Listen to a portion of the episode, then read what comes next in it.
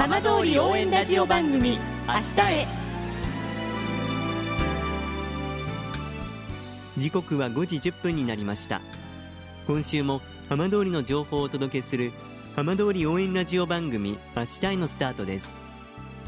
まずは今週の浜通りニュースです。2024年新しい年を迎え浜通り各地でも多くの人が新年の訪れを祝いました。今年3月には震災と原発事故から13年となります。さて毎週土曜日のこの時間は浜通りのさまざまな話題をお伝えしていく15分間。震災と原発事故から12年半。ふるさとを盛り上げよう笑顔や元気を届けようと頑張る浜通りの皆さんの声。浜通りの動きにフォーカスしていきます。お相手は森本洋平です。どうぞお付き合いください。浜通り応援ラジオ番組明日へこの番組はバッテリーテクノロジーでもっと自由な未来へ東洋システムがお送りします。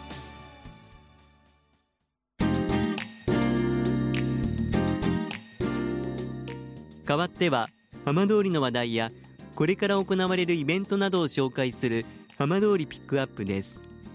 今週は浪江町請戸地区の水産加工会社芝江水産の柴剛社長に新年を迎えての思いを伺います。柴さんよろしくお願いします。はいよろしくお願いします。2024年新しい年を迎えました。どんな思いで迎えられましたか？まあようやくあの去年からねコロナが明けてこう、まあ、水産物に限らずねあのこう人の流通っていうのが多くなってきましたんで、えー、それに伴って、えーまあ、水産物もねだいぶ動きがね良くなってきましたので一昨年から比べるとだいぶ流通的なことは良くなったと思いますけどね。まあ、その2023年昨年を振り返っていただきたいんですけれども2023年という年は、まあ、例年以上にまあ大きな動きのあった年になったんじゃないでしょうかそうですねまず1番目はやはりあの第一原発のあのアルプス処理水の放水っていうことでかなりあの懸念はしてたんですけども国内に関しては思ったよりもね全国の消費者の皆さんからあの福島の魚食べますよっていうふうなありがたいお言葉をたくさんいただいて、えー、私がこう懸念してたといいますかよりはだいぶこうそういった風評的なものは少なかったかなっていうふうに思いましてちょっと安心したところででしたね。放出が決まる前というかその状況下っていうのは不安な思いというかどんな思いが大きかったんでしょうか？そうですね。ようやくあの東日本大震災後かなりやっぱり福島はその原発事故のがあったためにこうかなりこの10年近い間風評が大きかったのでまたその処理水放水後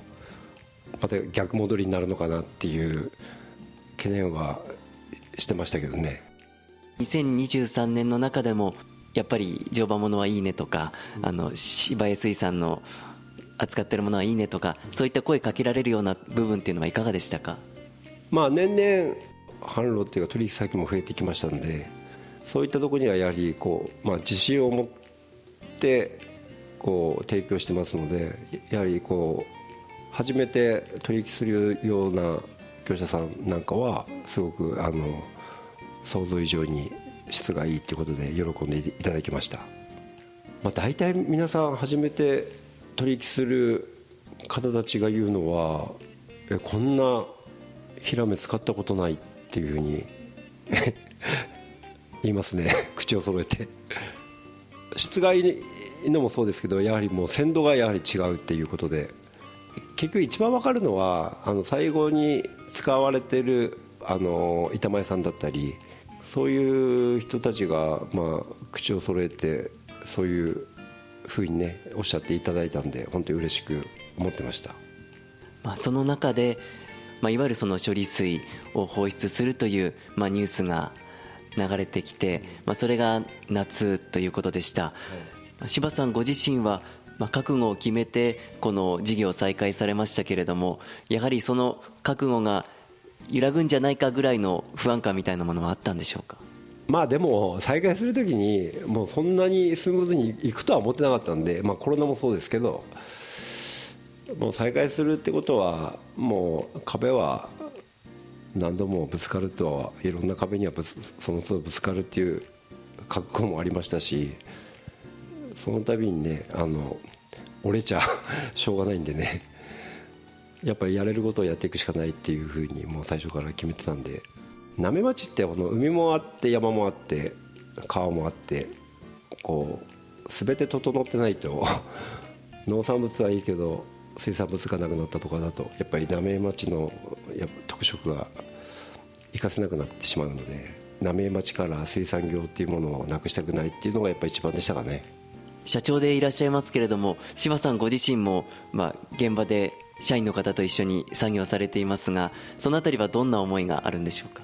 そうですね。やっぱりあの自分の目で確かめてやっぱりそれがないとやっぱこだわりにならないんで鮮度だったり質だったりを自分の目で確かめてで自信を持って流通するっていうのがもうそれは昔から変わらないですね。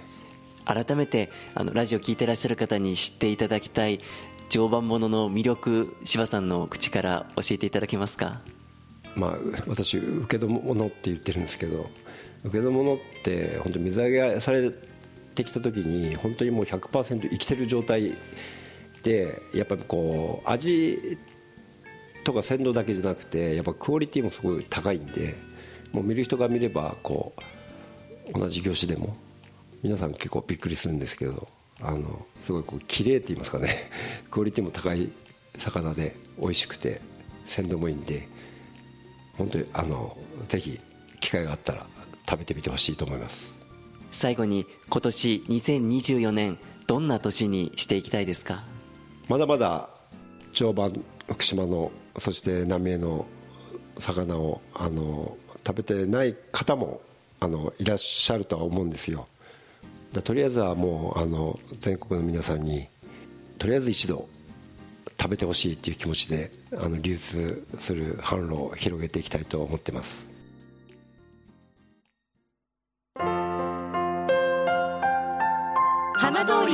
ラジオ番組「明日へ」